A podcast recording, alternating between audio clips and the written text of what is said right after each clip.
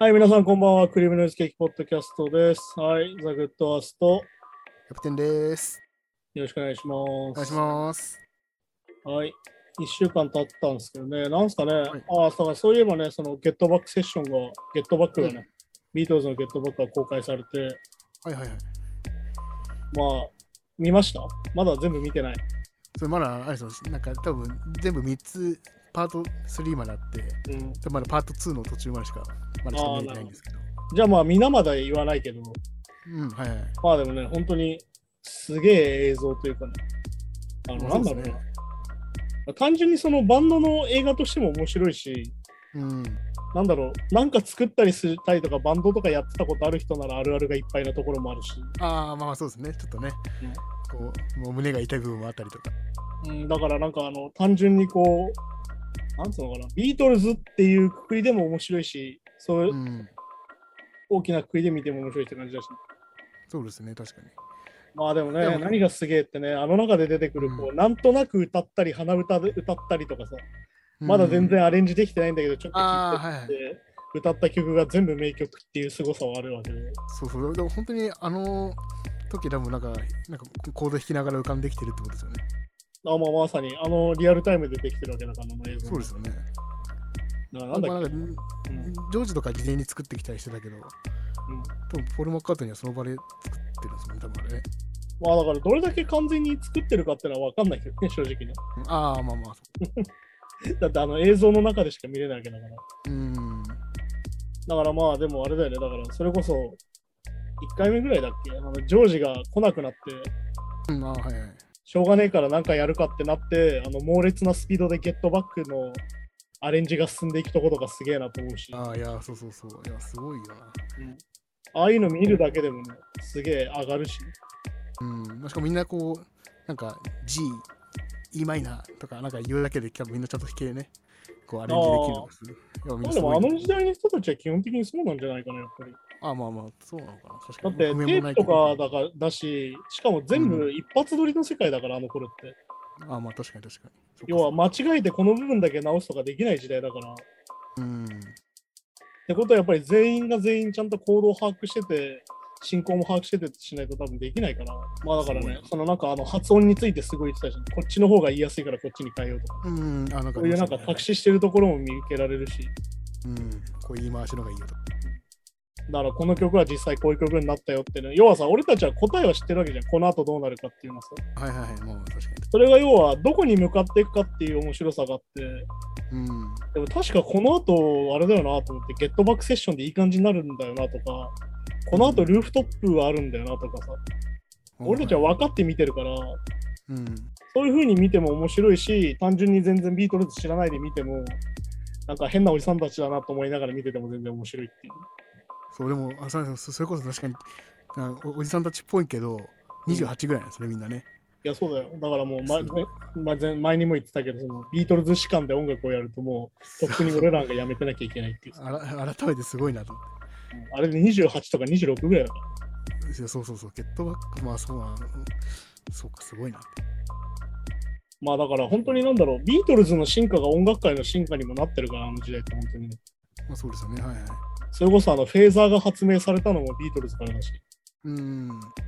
そういうのもあったりとかして、それこそオーバーダビングができたから、いわゆるみんなで集まんないでレコーディングするようになっちゃったりとか、いわあはい、まあそうですね。ゆるそのテクノロジーの進化とともにビートルズが進化して変化していくっていうところもつながってくるから、うんうん。そういうところでも面白いし、そうですね。やっぱり圧倒的なやっぱミュージシャンとしての能力もすごいしね、やっぱりね。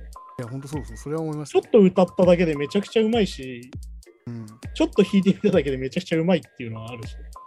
で、あと、あの、瞬時にコードつけるじゃないですか。うん。あれも別になんか、すごい、いいわゆる、なんかまあ、そのメロディーだったらこのコードだよねっていう、ドンピシャのをつけるんじゃなくて、うん、なんか微妙にちょっと、こう、マニアックというか、まあだからあれはね、あのあれなんですよ。ポールの得意技というか、多分そうなんですかね。ポールがどのドキュメントタリー見ても大体ああやって指示しててすげえなと思うんだけど。うん。確かあのニルバーナのデイブとやった時のあのサウンドシーンのドキュメンタリーもああいう感じだったんだよね。いわゆるそのメロディーにそのままコードを言いながらみたいな。そうそうそうそうそう。I マイナー A、D みたいなのを歌いながら、うんあのそのまま本当にコード進行していくと正しいアレンジになるっていう。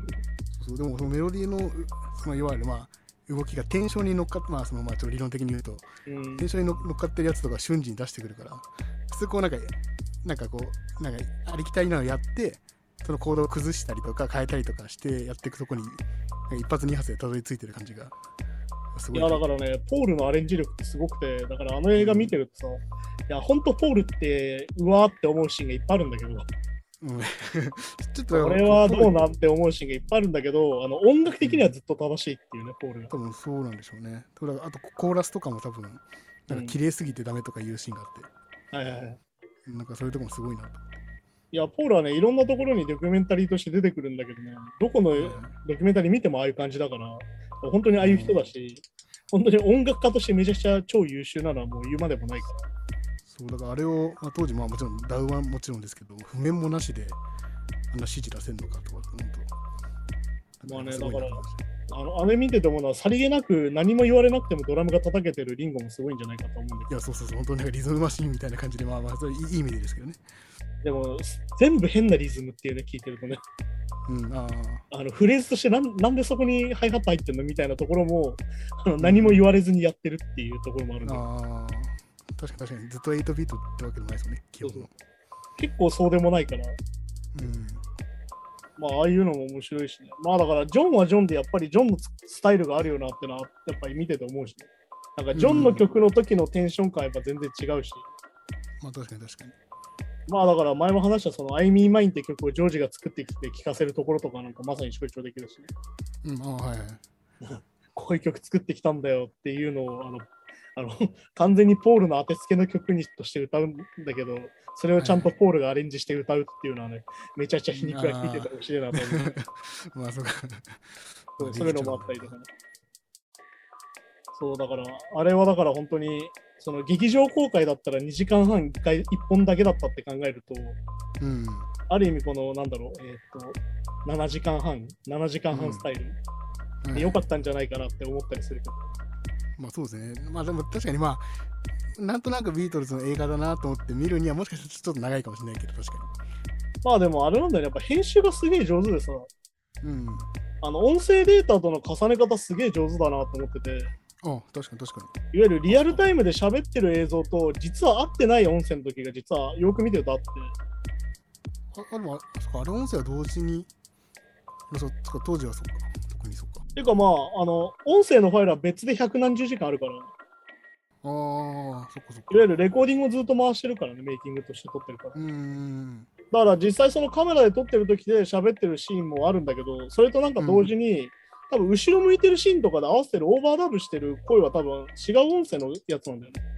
ああ。多分同じタイムラインで同じところで喋ってるんだけど、多分リアルタイムで撮ってる、カメラで撮ってる音声じゃない音声もさりげなく重ねてて、それでちゃんとこう話がつながるようになってるんだよね。要は。カメラはずっと撮ってるわけじゃないから、でも音声は多分ずっと回しててってところもあるだろうし。ああ。まあでもねで昔はフィルムだからそうか、そんな長時間ずっとってことも。基本的には難しいからね。で、しかもテープチェンジも相当かかるし、うんうん。そういうのもあるから、そこでやっぱ保管していく能力すげえなと思うし、やっぱだから順番とか切り方もめちゃくちゃ上手だから、あんだけ残ってるのもまずすごいですよね、普通になんかびっくりしたけど。まあだから一大プロジェクトだからね、当時ね。うん。いわゆる、ああいうのが誰、どのバンドでもできた時代じゃないから、うん。あまあ確かにね。いわゆるそのオリンピックプロジェクト規模でやってるような感じに近いから、要は。うん。ぐらいのでかさだって思うと、まあだからこの時代でもこれぐらい残ってるんだって感じで。うん。要はテレビ番組にもする予定で映画にもする予定でって話だから。あまあそれ言ってましたしね。そういうのもあるから、だから逆に言うと奇跡的なんだよね。これがある意味最後になっちゃうっていうのも奇跡だし。うん、そうそうそうそう。で、しかもまあ序盤でしっかりビートルズの歴史的にはちゃんとさらってくるから。うん、なんかそうですね。ちょっと、ダーッとですけど。うん。あとなんかあれだったね。さりげなく見てると、1話目で結構あの日本の武道館でのライブの映像がちょこちょこ使われてて、ね、うん、あありましたね。うん、そういうのもね、逆に貴重だし。てかまあ 4K がめちゃくちゃ綺麗なんだよね、やっぱな。ああ、そうですね。本当そうそう。それは思いましたね。だからなんかそれこそ28っていう若いビートルズにちゃんと見えるところもたまにあって、すげえアップで映ったりとかすると、肌がむちゃくちゃ綺麗みたいなあところもあったりとかして、そういうのもめちゃくちゃリアルというか、ああ、こんな感じなんだ、肌の質感みたいな。でもなんか雰囲気はやっぱりもう28な感じしないですよね。やっぱなんかこまあちょっと落ち着きすぎだよ。う。そうそうそうそうそう。まあでもなんか、あの、なんだろう、いいなと思ったのはさ、あの、レコーディングしながらずーっとタバコ吸ってたりとか、うん、ああ、はいあ。のずーっと、なんだろう、酒飲んでるかと思えばずーっと4人で黙ってお茶飲んでたりする時もあったりとか、うん、まあありますもんね、確かに。そういうのもあったりとかして、なんかある意味なんかそういうなんか庶民的なところ、なんかずっとサンドイッチだけ食ってたりとかさ、ああ、ありますね。めっちゃパンなんか置いてあったりとかある。そうそうそう。あああいうのもなんか面白いし、なんかずーっとあの、小野陽子が解散の原因なんだとかずっと言われてたけど、うん、なんかあの、実はあの、ジョージもなんか変な友達がずっとスタジオの隅にいるっていうさ。あれ多分あの、後のインドにつながるやつですかね。てかもうインドにハマってる時期だから、すでにハマってる時期か。そうそうそうそう。あの、いわゆるその、最適期になって、インドにハマって、ジョージがある意味一番ハマってたから、結局。ああ、だからそうジョージのソソロとかが確かインドっぽいの多いてかもう完全にね、シタール使い出してしてたから。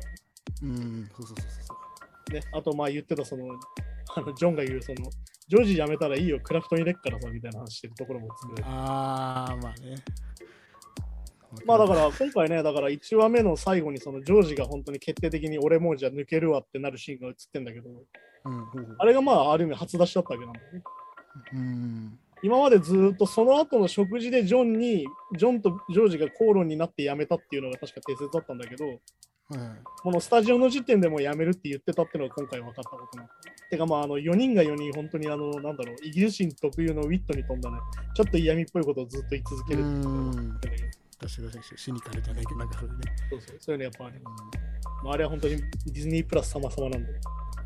そうですね。ディズニープラスだけでしか見れないですもんね。そうそうそう。今は本当にそうだから。あれをなんかね、劇場とかで見れる6時間で、だから7時間半のイベントとかやってくれたら見に行きたいけど、いや、まさにそうですね。確かになんかオールナイトとかでやってくんねえかなって感じだけうん。全然お客さん入りそうそうですけどね。ど、ね、全然入るように多分うん。そうそうそう。はい。じゃあそんな感じで今週もニュースに行きましょうあ、はい。か。はい。お願いします。Spotify CEO が軍事企業に投資したことが物議を醸すことにというニュースで、はいはい。Spotify の CEO であるダニエル・エクは AI による防衛技術に投資したことで Spotify に使うアーティストやユーザーから批判を受けているそうです。えーダニエル・エクはい1億ユーロ約日本円にして128億円を軍事企業のヘルシングに投資して取締役に加わったことを発表していますと。まあちなみにこのヘルシングっていう、まあ、企業はえっと人工知能を使って戦場の査定業務を行って軍を援助する企業だということですね。なるほどね。はい。いや、これは、どうですか、まあ、スポティファイ、ね、アーサンスポティファイユーザーですけど、なんかその、まあ、結構ユーザー側からもね、やっぱこう批判とか出てるそうなんですけど、個人的にどうですかね？まあ、いい気分はしないに決まってるよね、それね。要はあれじゃん？だからなんだろう、よく言うけど、その自分が払った金が何に使われてるかっていうのはある意味そのアンタッチャブルだし、どうしようもないことなんだけど、うん。それでもやっぱりそういうことに使われてるんだってはっきり分かってたらやっぱり払いたくはないっていう気持ちはあるよね。そうですね、もう僕も結構そうちゃの意見に賛成っちゃ賛成なんですけど。うん、だからね、これも結局さ、やっぱプラットフォームビジネスの闇というか、うん、どうしようもない。ところでもあって、結局今プラットフォームがないとさ、無視されちゃうわけじゃん、その業界としては。まあそうですね、作品どんだけね、こう、てなんか発信しても、発信の場所がね、そもそも。そうそうそういわゆる結局プラットフォームをみんな借りて作業しちゃってるから、うん。結局だからプラットフォーマーが今一番儲かるビジネスモデルになっちゃってんだよね、結局ね。まあまあ、そうですね。うん。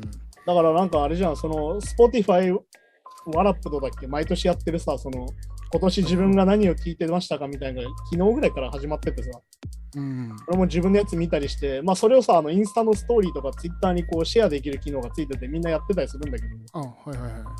なんだっけ、あの、元あのドリムシね、ま、今ドリムシアターじゃないんだっけ？ポーマーク・ポトヨネがさ、あ、も元そうですね。もともと、元なんだっけ？元ですね。そう、それに対してさ、あのシェアしてるやつらやつってさ、うんあの CEO のあのダニエル・エイクが4000億円稼いでんだけど、はいはい。ね、で他人を作った音楽をね、売って、事実上何も作らないで、こいつは稼いでんだぞみたいな。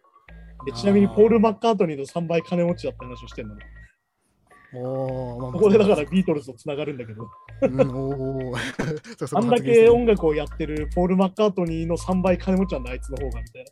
あいつ別に音楽とか何も作ってねえのによって話をしてて。うん、まあまあ、だからさっき言ったプラットフォームビジネスが今こういう状況なんだよね、結局ね。そうか。いわゆるそのクリエイターに還元するっていうよりは、やっぱりそのプラットフォーマーがめちゃくちゃ儲けてて、うん、結局その諸場代を借りるお金が結局すごい額になってるって話なんだよ。うん、まあそういうことですよね。だから、そっか。まあでもね、なかなかそのプラットフォームなしでも、今ね、こう、それをまあまあ、あんまビ,、まあ、ビジネスっていうか、その、まあ音楽が食っていくためにはなかなか難しかったりするじゃないですか。それを無視するっていうのも。まあだから結局前も話したけど、その音楽を聴いてもらうってことでは実はみんな生活できてないんじゃないかっていうのはまさにそういうことで、いわうん、ゆる Spotify オンリーでじゃあ生活できるのかって言ったらなかなかないわけじゃん、ミュージシャンとしてはさ。いや多分そうですよね。うんで、まあミュージシャンに規模によってはね、スタッフがいたりとかいろんな人を雇用してっていう風にもなってくるわけだから、うん、そうなった時にやっぱりプラットフォーマーとどう対抗していくかみたいなのが重要で、今やっぱりみんな物販頑張ったりしてるわけじゃん。あそうですね。うん、だから結局なんだろう、その幸せの基準とかさ、まあだからまあ金と権力の話にもなるわけだけど、うん、権力持ってるやつが今好き放題やってる感じになっちゃうんだよね、結局ね。そのプラットフォームを持ってるやつがさ。まあそう、まあそうですね。はいはい。まあだから非常に実はめちゃくちゃヤクザっぽい話があってさ、本当にさ、本うん当言うたら諸話題なわけじゃん。まあ本当そうですね。確かに確かに。うちに、うちの店に置いてほしかったらこれぐらい払えみたいな話だし。うん、てか、俺の店に置いてほしかったらこれぐらいしか還元しないけど、文句言うんじゃねえぞみたいな話だまあ確かにそうですもんね。まあでも音楽聴く側もそうじゃないですか。そうそうそう音楽聴きたかったら、まあうちでお金払ってねっていう。ね、だからさっきのビートルズの映画だって見たかったらディズニープラスにお金払ってねってなるわけだああ、なるほど。確かに確かに。そうだから今すべてがそうなってるわけだよ。結局要は自分から直接音楽を買いに行って、音楽を聴くって声もできるんだけど、うん。どうしても便利さとスピード感でやるとどうしてもプラットフォーマーを使いたくなるっていうのは気持ちとしてわかる。すごい。っまあもちろんね、そのそそそれで流行ってるわけですね、今ね。うんていう今のその現代のスピード感になってるわけだから、うん。まあだからこのマーク・ポートニーの意見もまさにごもっともだし、でまあさっき言ったね、こんな軍事産業に金使ってるのがやってなるし、やっぱり。うん、まあそうですね。確かに、まあ、まあ、投資なんでどういう形かちょっとよくわかんないけど、まあ、まあでもねよくはないですよね。もうでもね、はっきり言ってそんなのさ、まあでも分かるよ、その投資する対象がね、非常にその、儲かる利率が高いところに投資するってのは分かるし、多分だから AI の研究とかやってんだろうから、多分そのスポティアのビッグデータをどう使うかとかもあるんだろうけど、うん。ああ、そそういうのもある。そういうのも絶対関連してると思うんだけど、うんまあでもはっきり言って悪役ムーブだよね、はっきり言って。なんかそうですね、ちょっとそうそうそう。映画で言ったらか完全に悪役がやることじゃん。うん。だからすごい儲けたお金で、実は軍事産業に投資しててみたいなさ、実はミサイルは俺たちの金でしたみたいなさ、うん。あれ？これってなんかあの戦争ものとかのラスボスがやってるやつじゃない？みたいな。さ確かに確かに。まあ、まあそうですね、確かにそうか。感じになっちゃうから、でも本当に最近そういうの多くてさ、うん。まあだからさあだから最近見に行った映画でさダビ、ダヴィンチは誰に微笑むのかっていうドキュメンタリー映画があって、おおはい。ダヴィンチの最後の救世主っていう、ダヴィンチが最後に、なんだろうな、発表されたというか見つかった映画あってさ、うん、最後の救世主。へえあのキリストの自画像なんだけど、こういうの、あのなんか水晶を持ってこうやってて。うん、ほうほうで、それが見つかって、もともと、なんだろうな、なんだっけな、eBay とかで11万ぐらいで買われた絵なの。おおはい。あの本当に 一般家庭にあって、ああ、そっかそっか。なるほで、それが見つかって、ど。うん。わあ、これすげえってなって、最終的にサザサザビーズかなんかのオークションで、日本円にしてあの450億円ぐらいになるっていうっていう話があって、いはい。で、それが本当のダヴィンチの絵なのかっていうのを追跡していくドキュメンタリーなんだけど、ああ、へえ、面白そうですね。うん、それでもその結局その当時もさ、工房システムってのがあって、うん、はいはいはい。なんだろう、漫画家のアシスタントみたいな状況はあるわけよ。当時からダヴィンチとかも。そうですね、ベロッキオ工房ですね。だだからその、ね、その弟子に書かせたのかとか、本人が全部書いてるのかとかを検証できるわけよ、言うたら。はいはい。から結局そのダヴィンチの絵ってこと自体の価値が高すぎて、うん。結局投資対象とかになってっちゃうんだよね。あーまあまあまあ、確かにそうですよね。それでなんかあれなんだよ、分かりやすくあのロシアの大富豪が出てきて、うん。その絵を何億で買うみたいになったりとか、うんうん。100億円で買うみたいになって、そいつにまず売ってみたいな。ああ、はい。で、そこでなんだっけな、ナショナルギャラリーか、だから国立美術館かなんかがうん。何回で出すんだけど、あのダヴィンチ店で出すってなったんだけど、はいはい。ここのシーンをどうするかみたいな。いわゆる博物館としてはさ、偽物は飾れないわけ、はっきり言って。いや、もうそうそうですね。権威落ちますしね、信頼もね。だけど、話題性としては出したいわけ。うん。で、その思惑でどう動いていくかとか。ああ。で、ある意味そこで研究していくうちに、あれこれ偽物なんじゃねって分かるぐらいの段階で、うん。新たな買い手がついて、おお。それがなんだろう、サウジアラビアの皇太子だったりとかして、そいつが500。億で落としたっていう話に今度なっていくわけよ。おお。で、そこで出てくるのが、今度ルーブル美術館でダヴィンチ展をやります。そこに対してサウジの皇太子がフランス政府に対して、うんこの絵出してもいいよみたいになるわけ。おいわゆる国の外交の道具にもなっていくんだよね。まあそうかなるほど確かに。まあ、まあまあ、本物だった場合確かに特にね、もうね、レオナルド・ダ・ヴィンチでやりますって言って飾らないわけにもいかないし、で、超目玉になるわけじゃん、新しい作品。目玉に。そうそうそうそう、確かに。だけど、ル今度ルーブル美術館的には、絶対偽物は置きたくないわけ。うん。じゃあどうしていくか。そしてさらにフランス、国としても、政府としてもそこを曖昧にやると、ある意味自分たちの価値も下がっていく。まあそうそうそうね。うん。で、それもどうなっていくかっていう映画なんだけど、めちゃくちゃね、あの思惑が、だ結局あれなんだよ、その、500億で買うとか、うん。その500億でオークションで落とすみたいになってくると、結局、そのお金の価値みたいなものになるわけじゃん。その絵の価値になるわけじゃん。まあだからそうですね。ねだから500億の価値がある絵が絵っていう価値っていうか。そう。で、うんこれをさっき言ったフランス政府が認めちゃうと、うん。ある意味資金洗浄したのと変わんなくなっちゃうわけど。おお。いわゆる500億マネーロンダリングしたみたいになるわけ。いわゆるこの絵は本物ですよってお墨付きをつけることによって、はい、この絵の価値は500億確定みたいになるわけ。うんうん。で、そこである意味価値が確定するわけね。あまあそうですね。まあ国が認めて、美術館が認めてってなって。ってなるから、そこに要は乗ってく話になっちゃうから、うん。どう動いていくかって話がね、結構ね、面白くて。やっぱドキュメンタリーはね、やっぱね、思ってたのと違う方向に行くと面白いなって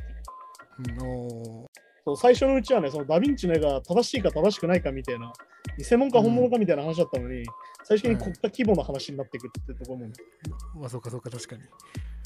まあだから芸術の価値観み,、たいなものにも。まあだから NFT アートみたいなのも最近そうだけどさ、結局だからその、いくらの価値があるのかっていうのは結局他人が決めるものだから、いわうん。ゆるアーティスト本人と関係なくなっていっちゃうから結構しんどいよなって話でもあるんだけど、そうですね。ほん本当のファンが、まあね、一番高値で買えるわけじゃないですからね。まあまあその。ねそれでまたあれじゃあ本当のファンっていうものの定義もしなきゃいけないわけだから。あまあ そっかそっか。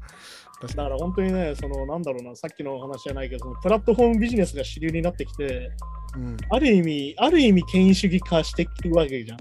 そのうんバズ、バズるみたいなもの自体が権威なわけだから、はっきり言って。うん。で、結局、その、なんだろうな、本当の価値なんていうのはその人に対してしかないし、うんいわゆるその自分でしかその価値は認められないわけで、結局。あでもそれつ作った側がってことですかね。作った側もだし、その見てるもの自体もさ、うんいわゆる自分にとってどれぐらいの価値があるのかっていうのは結局個人の問題じゃん。うん。なんだけど、それをこう金額化しようって話に今なってるから、いわうん。ゆる数値化していくって話だよね、結局ね。そのバズるってこと自体がね。うん。そういうこと自体がなんかいろんなものとかけ離れちゃってるんじゃないかなと思うし、だからこの本当に Spotify がすげえ儲けてるとか、Apple Music がすげえ儲けてるとか、まあだからさっき言ったディズニープラスがすげえ儲かってる、Netflix が儲かってますみたいな話になった時に、はいはい。なんでクリエイターに還元されてんだろう、ちゃんとって思う部分はやっぱりいっぱいあるわけよ。そうね。なんか、なん最初はクリエイターには還元されないけど、大きくなったら還元するよみたいな最初ね、話だった。んどこの企業もそういう話だった気がするんですけど。なかなか気がするんでですけど、そうはならないですねって話なんで。っうん、そうなんですね。そうそうそうそう。まさにね。そのてなっちゃうから、そういうのも含めてね、の話なんだよね。だから本当にそこも、だから本当にこのプラットフォームビジネスからどう脱却するかっていうか、バランス取るかっていう話だとは思うの。やっぱりさ、うんから結局これの難しいところって、じゃあやめればいいじゃんみたいな。じゃあ Spotify 解約しないみたいな話になるんだけど、うん。それってある意味金持ちにしかできないことなわけよ。まあそうですよね、確かに。うん。そう俺たちはその音源を直接か全部買うお金もないし、うん。結局その Spotify の便利さは享受してるわけよ、俺らは。そうそうそう。まあ、そうそうですよね。で、Amazon とかの便利さも享受してるわけじゃん、俺たちは。うん。ってなった時に、どうバランス取ればいいのかなと思うわけよね、やっぱりね。うん。だからそのやっぱ、一回その仕組みを、そのその仕組みを、まあ、プラットフォームみたいな仕組みを作ることはめちゃめちゃ素晴らしいし、発明だと思うんですけど、一回作っちゃったらもう、ずっとずっとずっと勝ち逃げみたいなのになっちゃうのが多分もしかしたらね問題なのかもしれないですよね。まあ、まさにヤクザですよ。話話題、諸話題払い、諸話題払いだからそうそうそうそう。なんかね、うん。だから結局、要は、ユーザー、いわゆる俺たちみたいな一ユーザーはどういう距離感で付き合えばいいのかなっていうのは本当に悩みどころだよね。うん、まあ、そうですね。できるだけ金払いたくねえなとは思うけど、払わないといけないしみたいな話だから。うん。非常にこの便利さを享受してる、いやその受け入れてるうちは、なかなかはっきりした答えは出ないよなと思ったりするけどね。うん、まあじゃあ逆に CD の時代とか、まあ、レコードの時代が良かったのかっていうと、まあ、それもまたね、ちょっと考えようだったりするし。まあだから結局その不便さをどう受け入れるかみたいなことに今度はなってくると思うんだけど。うん。要は、あれじゃん？その、ある意味その作ってる側がさ、客は選ばないって状況なわけじゃん、今の状況だと。うん。まあだから難しいよね。だからダヴィンチの時代みたいにさ、なんか1年間に絵が1枚売れればもう2年ぐらい暮らせるなみたいな話じゃないわけだから今。うん、ああ。あの時代はそんな感じ。まあだからね、ね王王様に絵を頼まれて、それをなああ5年も6年もかけて描いて、その間は全部養ってもらえるわけだから。っそうですね、そうですね。うん。確かていう風になっていけばいいのかって言ったら、まあ多分今の社会だと多分それも難しいしなってなるから。に。まあそうですね、さすがには、そこまでは。あとまあそれだとね、結局あの金持ち用のアートってのが出てきちゃってさ、うん。金持ちしか見れない絵とか、金持ちしか読めない本とか、金持ちしか聴けない音楽ってものができちゃうから、はいはい。まあでも実際音楽に関してはあるんだよね。あの、あれじゃん、石油王がさ、なんかカニエ・ウェスト呼びつけてライブさせるみたいなのが起きてるから、実際に。まあそう、ああ、まあそうですね。うん。そういうものができちゃってはいるんだけど、だ俺はなんかよく言うんだけど、その映画がなんで好きかってポイントは結構そこもあって、うん、あれ金持ちにしか見れない映画って実はないんだよ。おー、そっか、確か。実はそういうのがないっていうのが結構俺は映画とかが好きな理由でもあるんだけど、おー、まあそっか、確かに言われてみればそう。うん、っていうのはあったりとかね。まあでもこれはね、多分ね、本当に ここ何十年何百年考えなきゃいけない問題だとは思うよ、多分。うん。うん、単純化できる問題もないしね、これはね。確かに。まあ、まあ、一応ね、音楽は歴史をたどれば一応大衆化はされてはいますけど。うん、そうそうそうそうそう。うん。だから大衆化はされたんだけど、結局そこの中で享受してるものは何なのかみたいな話だから。うん。だからね、うんなんだろうな、難しいとこだよね。俺が作ってる側でもあるから、うん。まあ別に売れてないひがみじゃないけどさ、うん。あのね、前もよく言ったけど、その1億回聞き流されるよりは真面目に10回聞かれたいなみたいなさ、話でもあるから。っうん。てところだし、やっぱりそのね、まあ、その、さっき言ったダヴィンチの映画の中でもあるんだけど、これはマーケティングだよってなるの。クリエイティブなことで一切ないよ。うん。結局、どれだけ宣伝して、どれだけ価値があるって思わせるかが重要なんだよって話が出てくる。そこに芸能人を出して、有名な人を使って、有名な評論家に評論させて、わあ、この絵ってすごいんだと思わせりゃいいんだよっていうのが出てくるそれって今のバズりみたいなものと全部一緒じゃん。そうですね、はいはい。結局、マーケティングになっちゃうんだよね、今結構何やってるの。うん。でもやっぱりそことさ、あの、なんだろう、自分たちの作ったものの価値は同等じゃないっていうか、比べれるもんではないから、うん。ね、まあだからね、こういう時多分ゴッホが毎回例に出されて、ゴッホは嫌な気分でいるんだろうなと思うんだけど、まあ、ねまあ、ゴッフは多分、でもなんだかんだゴッフはね、売れたかったんでしょうから、多分なんだか。そこなんだよ、だから。そうそう。ゴッホは売れたかったじゃんは絶対あるから、そう、なんかよくだから、いやゴッフも我が道で売れなくてもね、とか言うけど、いや、ゴッフは多分めちゃくちゃ売れたかった人じゃないかって。あそうだよだからめちゃくちゃ悩んでるしね、てか、あの人枚数も多いしね、めちゃくちゃ書いてる枚数そう。そうそう、結構そう書いてるんですよね。だからそういうのも含めて、やっぱりそこでやっぱそのクリエイターが満足いくバランスみたいなのが取れるのが一番俺たちとしてはいいんだろうけど、うん。でも社会のその受け入れられ方みたいなさ、ものを見てると、そうなっていくと多分生活はできないんだろうなと思ってくるし。そうですね。だから、なんかその、0か100かじゃないけど、うんなんかこう生活ができるぐらいのペースでで好きなものを作っていくとかっていうのはなかなかね難しかったりもします。そのままあ、プラットフォームとかの問題ももちろんその中に含まれてますけど。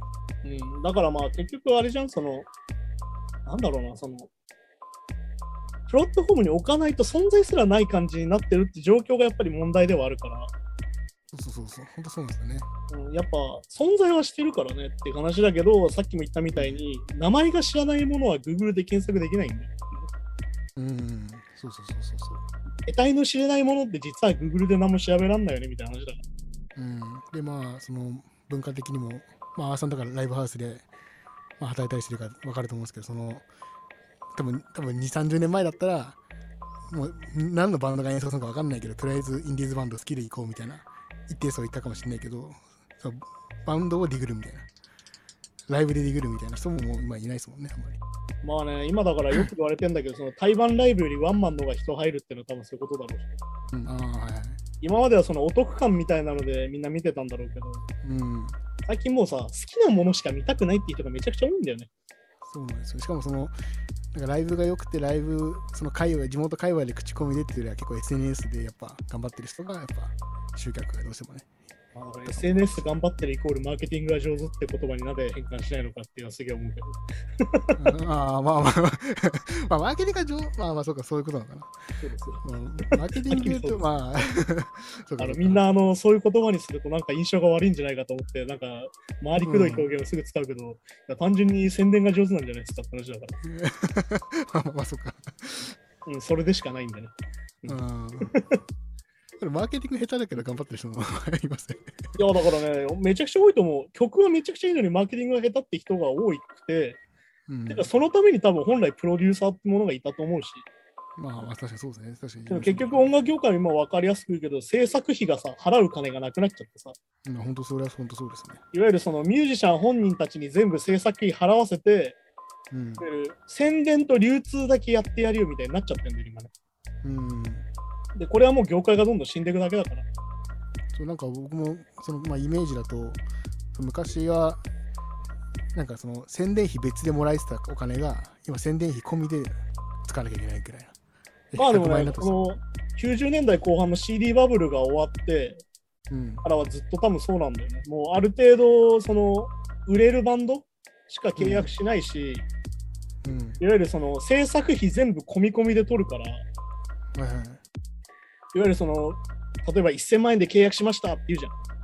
はいはい1000万円で契約したら、その中にはレコーディングの費用と、俺たちの食事代とホテル代とツアー代と、ミュージックビデオの制作費は全部そこから天引きなんだよ。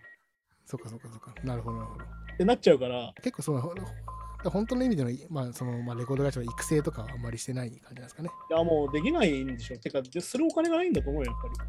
結構なんらまあ言い方あれだけど中途採用じゃないけどもう SNS もファンいて自分で MV も何曲も作ってるような人に声かけるあの最初から人気ある人しか使えない。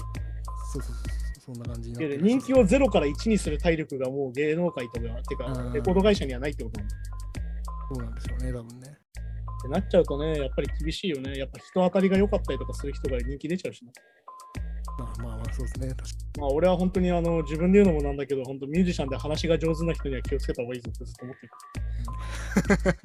る。になるほどそれは思うよ、それは非常に。なんか話が下手だから音楽が変じゃない。音楽が良くないじゃないし。話が上手だから音楽が上手かって言ったらそうでもないし。うんまあそうですね。そこをね、別個に考えなきゃいけないよなっていうか思う。そういうのもあるんだ。まあそれぞれ考えればいいんじゃないですか、そこは。うんまあそうですね。じゃあ次のニュースいきましょう。フランク・オーシャン亡くなったバージル・アブローに追悼の意を表明。うん、フラフランク・オーシャンは41歳で亡くなったファッションデザイナーにして DJ のバージル・アブローに追悼の意を表していると。でインスタグラムのストーリーでフランク・オーシャンはガンと密かに戦っていたバージル・アブローと交わした会話を振り返っているそうですとはいはいはい。これオフホワイトの方ですかね作った、ああ、バージルはそうだね。はい、あバージルはまあもともとあれなんだよね。確かあのシカゴで建築学とか学んでて、うん。その時代にあれなんだよね、カニエ・ウエストと出会って、カニエに確かフックアップされたのが多分最初なのかな。キャリアのスタートとしては。ほうほうほうあのツアーのセットとかを考えてたのが彼なんだよね、カニエの。うん。で、まあ、ある意味、その俺が前話した一番好きな、その My Beautiful Twisted Dark Fantasy か。えっと、はい My Beautiful Dark Twist Fantasy か。えーちょっとあれの、いわゆるアートワークを手掛けたのがバージルで、うん。で、あとその後のあの、Watch the Throne っていうあの JG とのコラボアルバムね。はいはい。あと、まあ、イーザスまでか。イーザスまでは完全にそのバージルが仕切って、アートワークを手掛けてて、まあだからある意味、その、うん俺的にはそのオフファイトの人っていうよりは、うん。あのカニエのコラボレーターっていうイメージが強いかな。おお、そうですね。で、まあ2011年とか12年ぐらいに確かオフファイトを始めてて、はい。まあ今となったらそのよく言われるラグジュアリーストリートの走りとしているんだけど、うん。まあ僕もまあ、買ったことはないですけど、結構なんかね、ハイブあのハイブランド寄りのストリートって感じです。そうなんだけど、まあバージル自体の人柄としてはね、すげえ面白い人で、うん。ある意味すげえオタクなんだよね、見てると。めちゃくちゃいろんなものに興味があって、うん。あと有名なのは、インスタの DM をかなりの率で返信してくるっていう、うん、おーえあの一般人とかでもっていう。ー、おーなんかちょっとしたへ人で質問とかすると、本当にこう時間があるときはマジでちゃんと返ってくるらしくて。えー、あインスタグラムにそのバージルのツイートのそのコメントを載せてる俺が好きな服のブランドのデザイナーの人とかいるんだけど、はいはい。なんかインスタで普通に DM でやり取りしてる写真とか載せたりとかして、おーめちゃくちゃ気さくな人だったみたいね。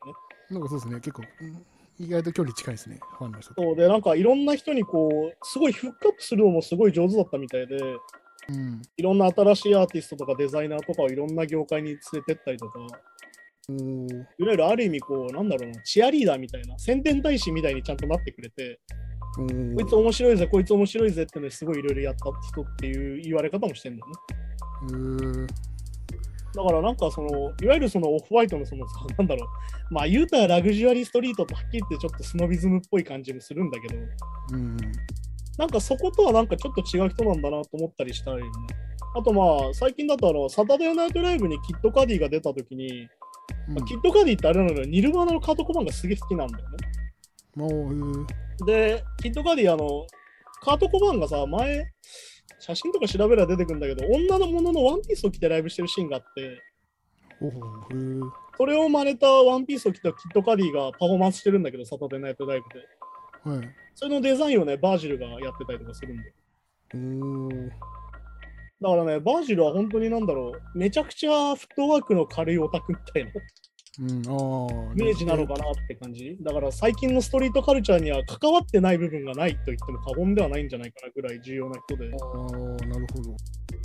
音楽的にもそうだし、さっき言ったストリートカルチャーもそうだし、まあね、映像とか、さっき言ったあの、うんステージセットのデザインとかもやってるから、本当何でもやってて、あそれがすごいですよね。やっぱ建築とやっぱそのファッションとね、結構両方できるってなかなか。こうまたいでて、まだバージルがこう自分で言ってたのも、こういろんなことやってないとしんどいんだみたいな話は自分でしてて、おーえいわゆるー、一個のことに集中するのは良くないよっていう話を彼はしてた。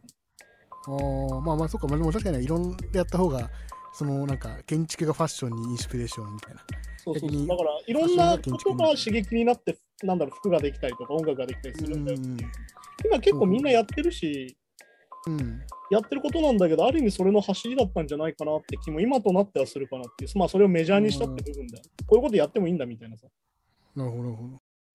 まあだから、ある意味そのミュージシャンが服屋にすぐなるのはね、ずっとヒップホップ文化としてはあるし、うん。ものはあるんだけど、でも本当にね、バージルは確かあるんだよな。すげえやってて、あの DJ とかも年間100本とかやったりとか、うんおーあ、そうそうそ結構本格的やってるんですね、じゃあ。すごい。かなり、しかもね、やってることが全部本格的っていうね、おーえー、ところだったりとかもするから、だからまあ、なんだろうな、その、まあ、オフホワイトのデザインとか見たらわかるけど、いわゆるその、いわゆるストリートカルチャーのいわゆるその、ペイント、いわはいはい。ゆるその落書き的な要素をすごい入れてるんだけど、それがもう今だったらハイブランドになっちゃっててって話で。うん。あだからそのバレンシアガとグッチの最近のコレクションについてはね、めちゃくちゃその批判されたりしてるんだけど、そういう、いうん、わゆるストリートカルチャーの搾取じゃんじゃねえのみたいな。あいわゆるその、なんだろうな、ある意味さっき言った、そのし、なんだろうな、あの、いわゆるプラットフォーマービジネスに近いものがあって、まあ、絵とかもそうだけど、だからさっき話した。でそのものの価値よりも、この500億の絵持ってる俺すげえんだぜみたいな方になってないかみたいな。ああ、まあそうかそうかこ。のホワイトの T シャツ、これぶっちゃけ3000円ぐらいの価値しかないんだけど、俺はでもこれを2万8000で買える金を持ってるんだぜ、俺みたいな。結局、あステータスの一部になっちゃってる感じがすごいする時もあるんだよね、正直、このーラグジュアリーストリートに関して俺はね。だからそういうう、んそれこそ最近のシュプリームとかにもなんかいまいちなんか乗れないとこでもあるんだけど、うん。なんかその、ステータス的に持ってる人がすごい増えちゃったなと思ってて、うん。なんかなんだろうな、なんだろう。ある意味さ、パチモンのブランド品出してたようなものなわけよ、ストリートファッションってさ。あ、もともとは。もともと、いわゆるそのうんブランドロゴをパクったりとか、うん。いろんな有名人の写真を勝手にコラージュして作ってたりとかするぶ文化なわけよ、ストリートカルチャー的なものって。はいはいはい。まあ、ある意味落書きだってイイリーガル、いわゆるイリーガルな違法なことなわけだしさ。あまあまあ、確かにそうですね、そもそもね。そういうものからできたものが、ある意味その権威化していくうん。らしさみたいなところはすごい感じたんだけど、だからまあ、このバージルに関してもすごいこうね、いろんな評価があって、はい、ただただ素晴らしいって言わない、言われることもあんまないのもそういうことなんだろうけど、うん。まあなんかそこはでも逆に 総合的にはストリートっぽいですよね、なんかね。まあだからある意味そのバージルの功績としては確か2018年には初めて黒人のルイ・ヴィトンのデザイナーとして雇用されるっていうのうん。いうのもあったりとかして、まあ、ある意味本当に新しい、それ2018年までいなかったんですね、そもそも。まあそういうことなんですよね、今。初めて黒人のアーティスティックディレクターになれたっていうのがあって、はだからある意味その地位向上みたいなのにも貢献はしてるんだけど、あ。ある意味そのさっき言ったラグジュアリーストリート的なもの、それがもう当たり前になっちゃったじゃん、今はもう。まあまあそうですね。うん。なんかすげえストリートファッションだなと思ったら実は2、3万するみたいなのが普通になっちゃったから、そうですね。まあだからそれはどうかなと正直思うしね。まあ別にいいんだよ。かっこよくて好きで着てんならいいんだけど、そうじゃない人たちがいすぎるんじゃないかなって気がするしね。今だからスニーカー転売とかがすげえお金になってて儲かるみたいになってるけど、あれだって結局、うなんだろう、絵買ったりするのと結局変わんなくてさ、結局投資になっちゃってんじゃないのって。うん、まあ、本当本当に好きでコレクションとか、本当 あの街で履くとかよりは、まあ、そっか、そっちの方がい。や、ほんと思うよ。ラグジュアリーストリート、ストリートってつけんだったら、お前今すぐそれの、それ着て、スケボー乗って転べよって思うよ。ああ、まあそう、確かに確かに。そう思うしね、やっぱり。そういうことはしないですもんね。いいんだよ、別に。自分のそのスタイルがあって、プライドがあって着てるんなら全然いいんだけど、うん。そうじゃないよね。オファイトだからとかさ、うんリビトンだからとか、そういう風になっちゃうんだったら、それはもう、ね、成金でしかないじゃんっていうさ。そう、なんか、なんかこれファッションだけじゃなくても、だからランボルギーニとか、何でもいいけど、フェラーリでも、なんか本当に車好きじゃないけど乗ってる人って結構いるじゃないですか、多分。まあだから本当に、いわゆるアイコン化しちゃうんだよね。結局、やっぱ、やっぱ権威主義の権威の一部でしかないから、それは。うん。まあ難しいよ。だって、アメリカってさ、成金しかいねえんだもん、もともと規則って文化がねえからさ。まあまあ、そこみんな、みんな移民移民っちゃ移民って言い方みんな移民というか、ん移動してきた人たちで、ある意味城がない国だから。そうですね。おだからね、フランスでディズニーランドが流行んなかったのはそういうことなんじゃないかと言われてるし。おああ、そうか、おおお王国だからってことてかもう城はあるから、もともと。もっと立派なのが。ああ、まあ、そうかそうか。わざわざ夢の国とか行かねえからって。もっとでかいのがあるのか。そう。っていう風になったりするし。ああ、なるほど、なるほど。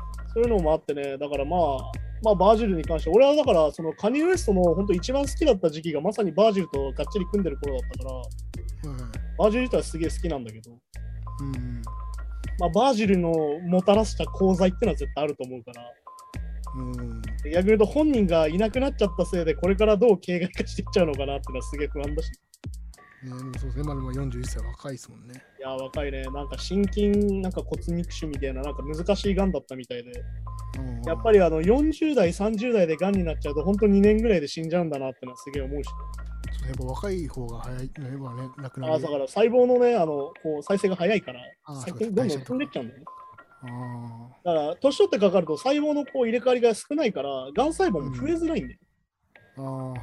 で、若いうちになると、どんどんこう細胞が入れ替わっていくうちに、どんどん癌細胞がどんどんどんどん増えていくから、だからまあ、あれじゃん、この年で言うと、山本キッドとかも本当にあっという間になくなっちゃった。し、ああ、そうですね。あそう40手前ぐらいでしたっけ？なんかそんぐらいですよね。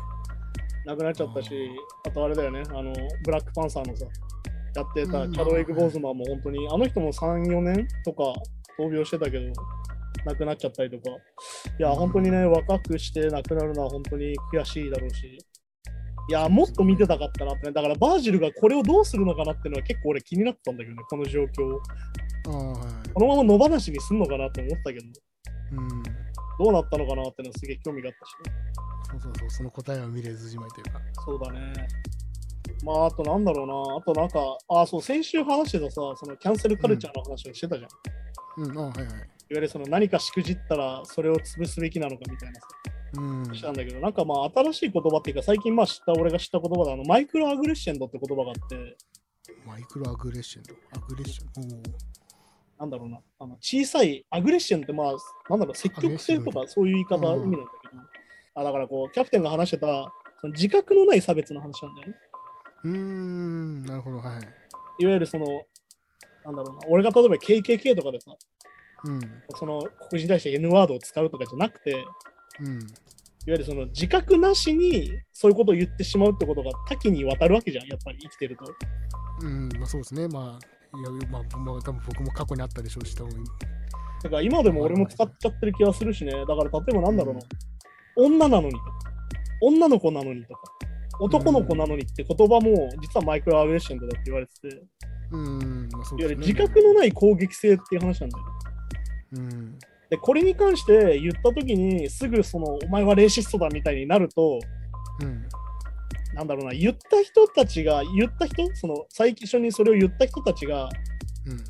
意固地になって怒っちゃう感じがすごいするわけ、俺は。その、レシストって言われた側ってことですか？言われた側。自覚がなくて言っちゃって、あ、ごめんってなった時に、お前は差別主義者だって言われちゃうと、なんだよってなる感じってわかるかな。まあすごいわかりますね。そんなつもりないのにみたいな。で、みんな言うじゃん。はいうん。で、そういう、なんか、そういう謝罪の仕方になっちゃうじゃん。うん。で、それって結局、その言葉を知らないから、いわゆる一番きつい言葉が選ばれる感じだけど。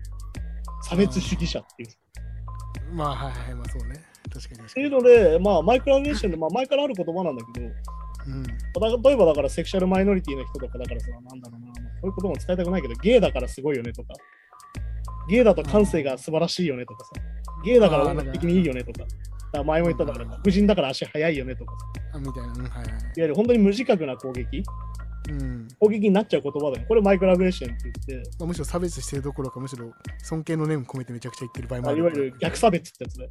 うん、逆差別。うん、だこれをどう表現するかって話ですよ。うん。だから、マイクロアグレッションをなんか面白い置き換えがあって、蚊に例えてる話があってさ、か。おおはい。蚊に刺されるとうざくないって話だっけ？刺された方は。ああ、まあまあ、あそうあそこと蚊に刺されるぐらい気にすんなよとか言われるけど、うん蚊に刺された方は腫れるしか言うんだよ。まあはいはい。っていうのを言う方も自覚しなきゃいけないよねって話で。うん。らそういうこと言うと、褒めてるのよとかさ、うん。いい意味でとかね。いい意味でだよとか言ってるけど、うんでも蚊には刺されてるわけ。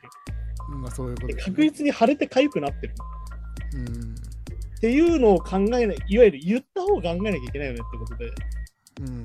あさっき言った言って、なんかお前差別主義者だって言われて、なんだよってなる気持ちもわかるけども、うんさっき言ったマイクロアグレッションではあるんだよってことを自覚しなきゃいけないよねってことで。そうですよね。ってなってくると、やっぱ教育でそういうものをガンガンやっぱ入れていかないと。まあだから本当にだからそのステレオタイプみたいなさ、でもこれってさ、日本人が大好きなやつでもあるんだよね。あるあるってあるじゃん。うん。あるあるってまさにそれなんだよね、言うたらね。うん、まあだから僕とかお笑いとか好きなんですけど、お笑いって結構日本の笑いとかにそれでできてる部分が大きいですよね。まあだからあれってさ、すごいさ、村社会でさ、うんあれも実はヤクザ的なんだよ。おーいわゆるあれ、あるあるってさ、いわゆるその業界でしか分からない隠語を共有するみたいな話だから。うん。だからその。まあだからアメトークってまさにそういう場でさ、うん、プロレス好きしか分からない話題を一般の人たちにも提供して分かるようになったよねみたいな話です。うん。アメトーク見た人はもう仲間ですよみたいな。俺たちのこの言葉分かるよねみたいな。うん。だからなんだろうな。まあ、プロレス好きとしては最近そのみんながすぐガチって言葉を使ったりとかさ、これってプロレスでしょとか言うのにすげえ腹が立ったりする時もあるんだけど、ああ、そうそう、そういう意味の。ああ、なるほど、なるほど。あれもまさにさ、そのいわゆる業界用語とか隠語をお互い分かってるよねって使ってる感じ。うん。ある意味本当に囲い込みなきゃだから、うん、それってある意味本当ステレオタイプでさ、それそれってプロレスなんでしょって言っちゃうって発想が、もうそこで思考停止を生んでるから、おおなるほど、なるほど。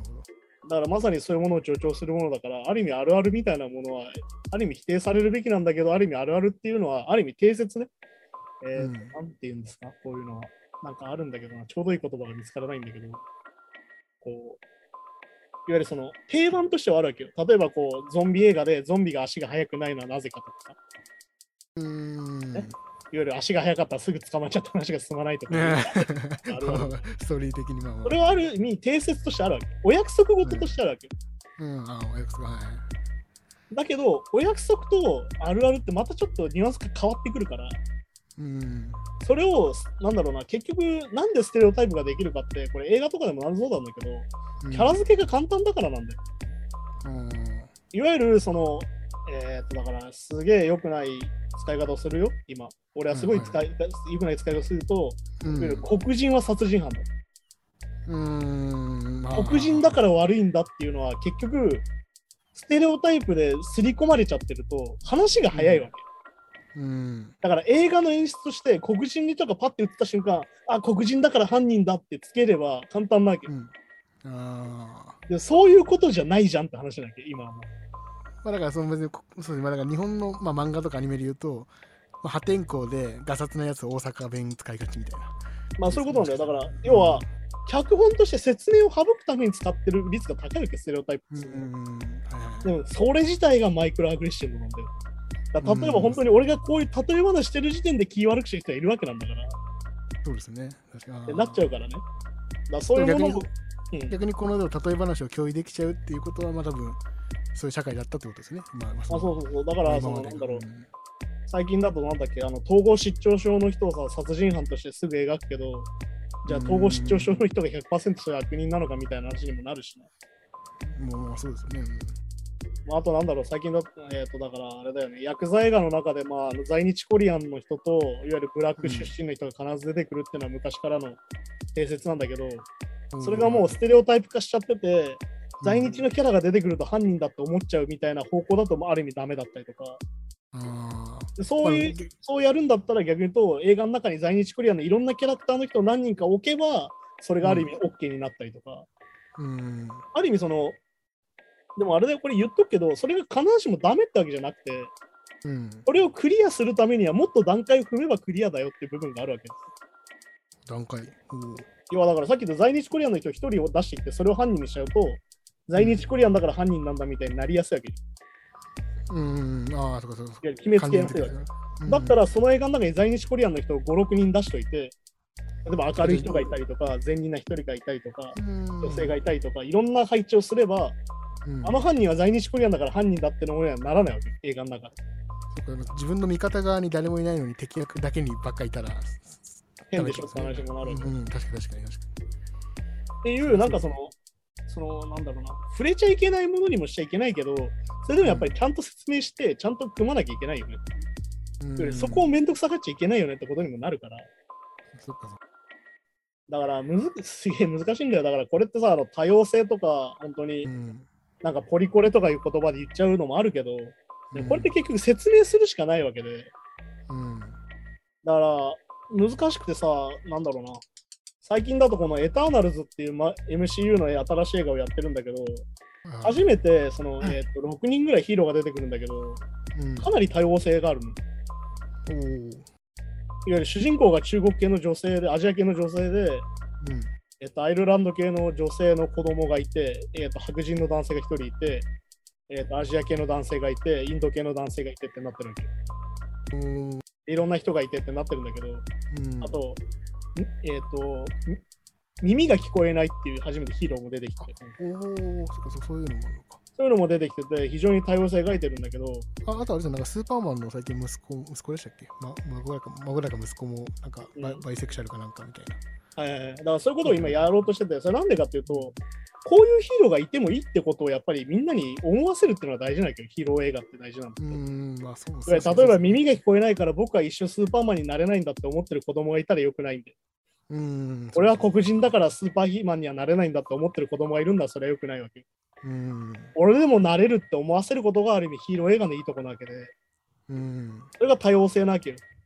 でそれに関して、なんかその、ポリコレを気を使ったからそうなるんだろうみたいになるのも腹が立つわけ。あーまあ、こういう反論の仕方は非常に腹が立つわけ。めちゃめちゃ配慮してるなみたいな。そう、配慮してるなって言葉を使うやつはすごい嫌なんだけど。それはなんでかっていうと、映画が面白いか面白くないかとは別の話になるからなんだよ。うーん、だからこの映画が面白くないのはポリコレに配慮してるからだとか言うやつがいるんだけど、実はそうじゃなかったりするわけ。単純に脚本がダメだったりするんだよ。うーん、あ別にポリコレに配慮したかから映画がつまんなくなるわけじゃ実はないってことなんだよね、大事なの。うーん、だから今回、エターナルズの中でも、その耳が聞こえない人が出てきて、非常にその人が活躍して非常にかっこいいんだけど、うん、あのエターナルズっていう設定がね、そのヒーローの人たちが神が作ったっていう風になるから、設定として神がその6人を作ったってなるから、うん、なんでわざわざ耳が聞こえない人を神様が作るのかなっていう疑問は出てくるわけ。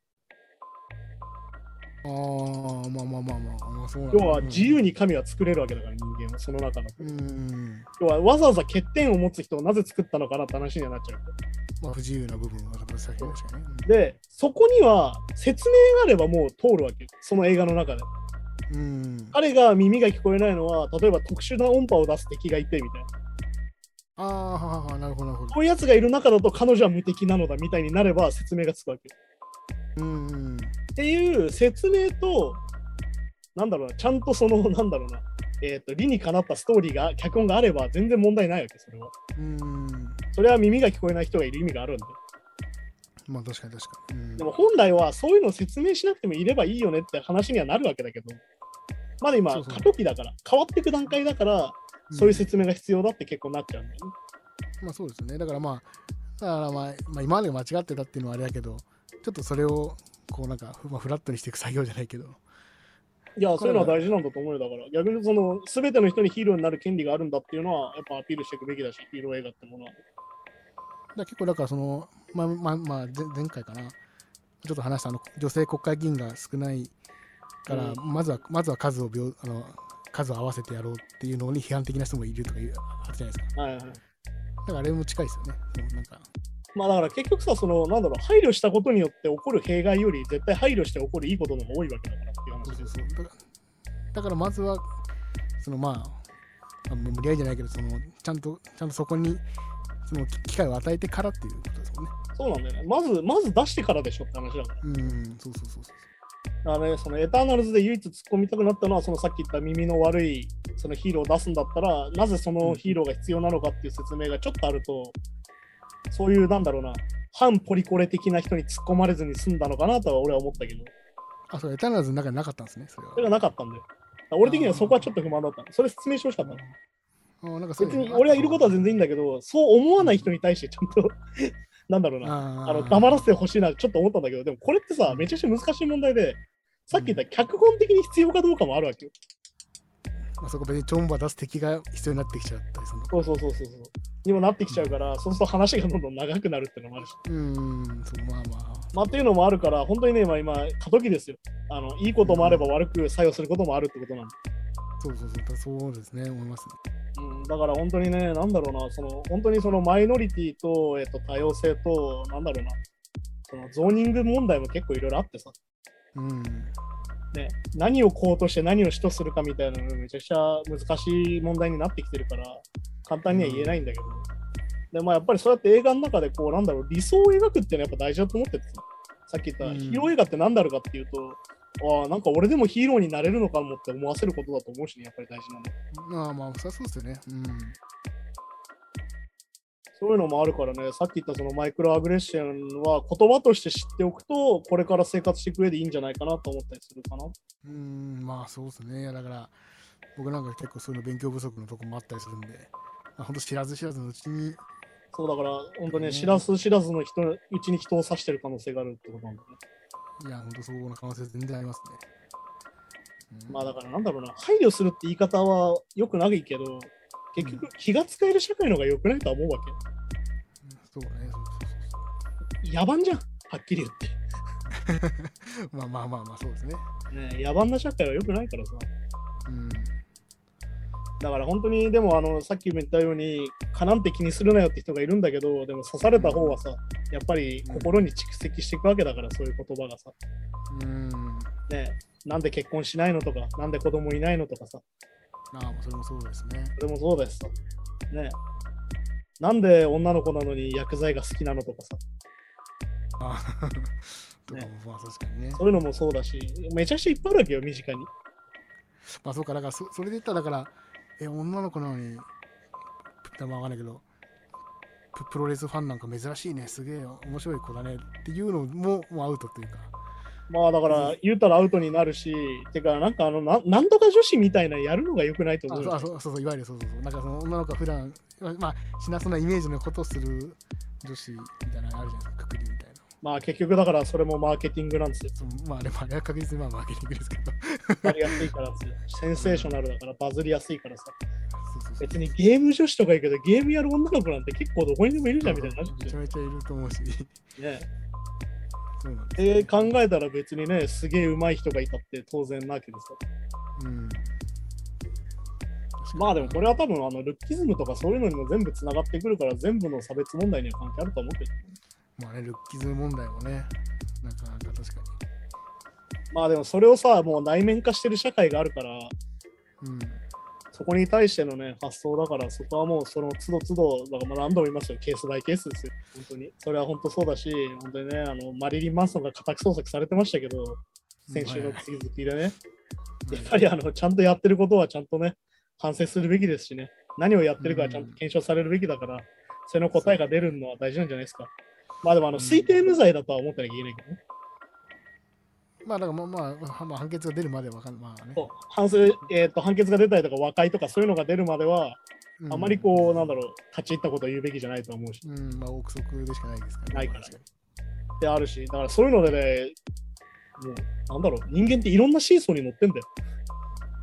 に。いや、もう。いろんなシーソーに同時に乗ってて、同時にバランス取ってるから。もうむずいっすね、確かね、むずいよね。でもやっぱり、その、なんだろうな、人は日々進化していく上で、いろんなシーソーがどんどん増えていくって思うか、に。もともと乗ってたのに仕方してただけだと思うかの違いだと思う。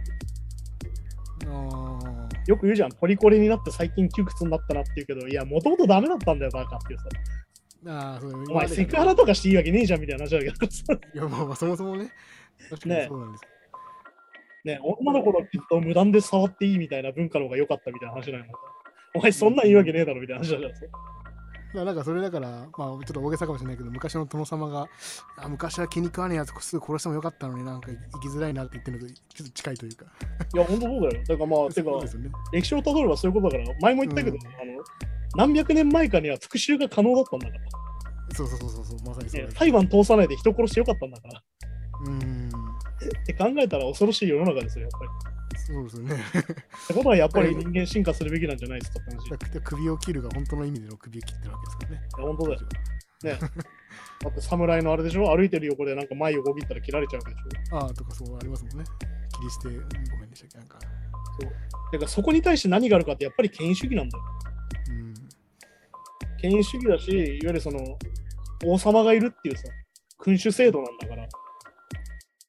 だから僕、まあだから言ったら僕ら、まあ、まあ、まあ僕で言いますと、まあ社会的にはもしかしたら経済的にもそうだけど、ちょっと弱者寄りかなと思ってるけど、無意識にで何かを踏めちゃってる時点で、その意味では、ちょっと権威側の側面もあったりするってことですよね。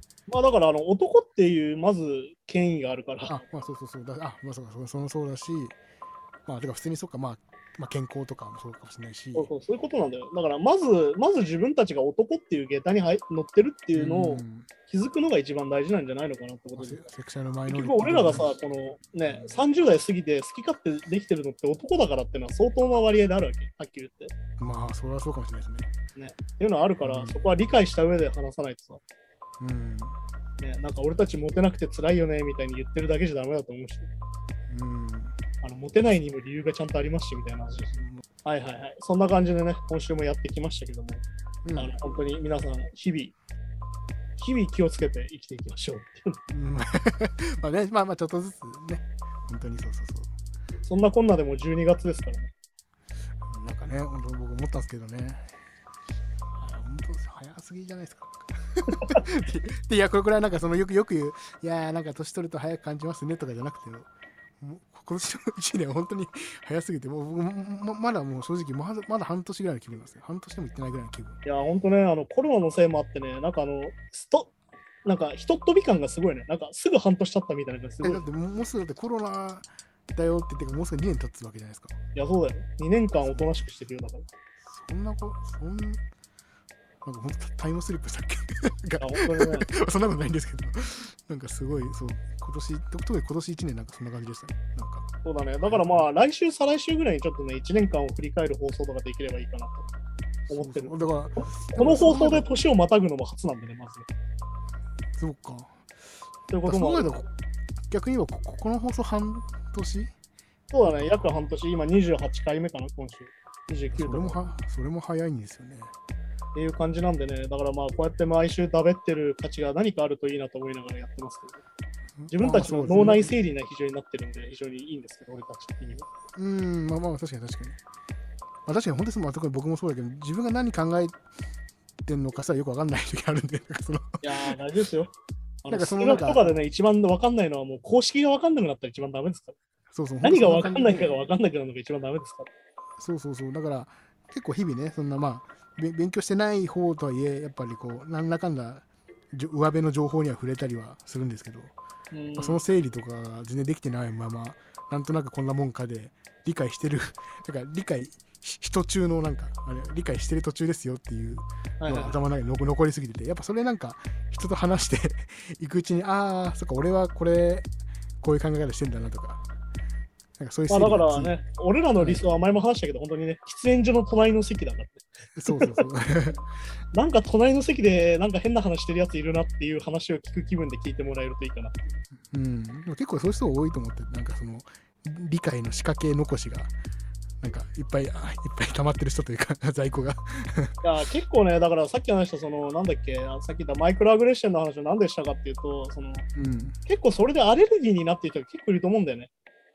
うん。ちょっとしたことを言ったときに、それ差別だって言われて、すごい強く言われて、うん。なんか自分が傷ついた気持ちになるっていうさ、うん。そうそそうのそう言った方が、ね、なぜかね、言った方がなぜか、なんで俺怒られなきゃいけねえんだよって思って反感を持つっていうのは結構ある気がしてて、うん、まあなんか、確かにか、だから言い方もあるかもしれないけど、すごいレッテルを貼るかのように言う人もね、まあ、特にツイッターとかだとあるじゃないですかね、そういうの。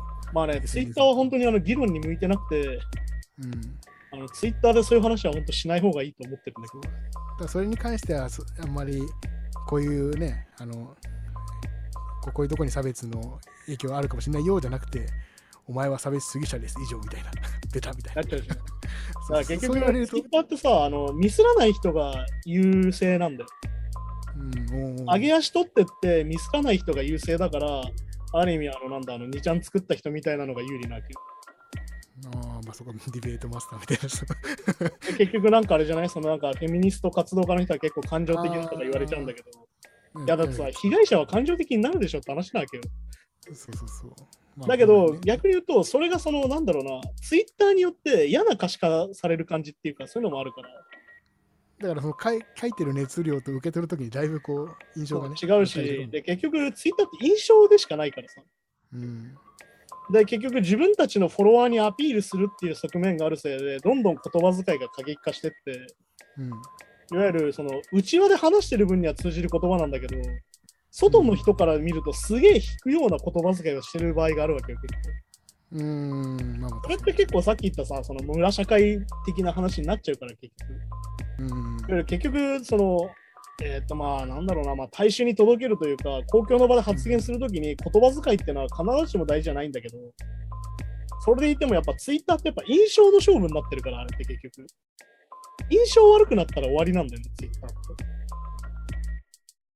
ってなっちゃうから、でもそうなるとやっぱそういうのに向いてないんだよ、そもそもやっぱり。だからだから結構その批判されてるやつでもそその一文だけとか前後をちゃんと読めばそう。あそそうなのかなって思うかもしれけどないやっ、ぱ前後にアクセスしづらいから、そもそもね。そうそうそうだって何についての発言かを自分で追っていかなきゃいけないのも、ツイッターって。で、それがさ、追うのも人によってレベルが違うからさ。その人のフォローしてるタイムラインによって違うから。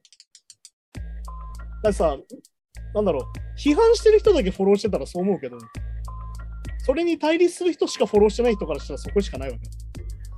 だからだからあれですよちょっと前ですよネト用にハマりやすい人がねどんどんネト用になっていくのってそういうことですねフォローしてる人がっていううん、てか結局先鋭化していくってことだからね。結局視野狭窄はどっちにしろあるから。それこそあの右翼も左翼もどっちもやべえみたいな話一緒だからさ。ああまああのまあそれは結高い局先鋭化していくからさ。で、難しいのが結局なんかその批判に対しての批判みたいになるとトーンポリシングだみたいになるわけじゃん。その言い方が悪いよって言うとトーンポリシングって言葉にもなるわけ。うんそのトーンポリシングって言葉によってその批判をなんか弱体化させる意味もあるみたいに使い方するんだけど、はいでもやっぱりツイッターに関しては結局言葉遣いと印象が一番になっちゃうツールだから、やっぱりその場でじゃあそこで議論するのは俺は向いてないよと思うし。うん、難しい。でも逆に、逆に直接の議論だとやっぱね、そう議論上手い人もいるから難しいですよね。だから結局そういうさ、まあさまあ、よよく言うけど、そのディベート芸が上手い人に結局言いくるめられる形になるし、この人が悪者なんですよって見せ方されるだけだから、結局さ、エディットできちゃうわけじゃん、全部。編集してさ、うん、うん、そうですね。ネットのものってさ。だから結局議論に向いてる場所っていうのがあるわけで、それが裁判所だったりするわけでさ。ああ、まあそうですね。うんっていう問題になるからね。だから結局一概には言えないけど、まあでもやっぱり、言うよだから自分としてはやっぱちゃんとしてなきゃダメ。ちゃんとその、うん社会を見ていかなきゃダメだと思うよ。うんはい、そんな感じでね、今週もやってきたので、また来週もよろしくお願いしますということですね。はい、また来週です。さようなら。来週、さよなら。Podcast.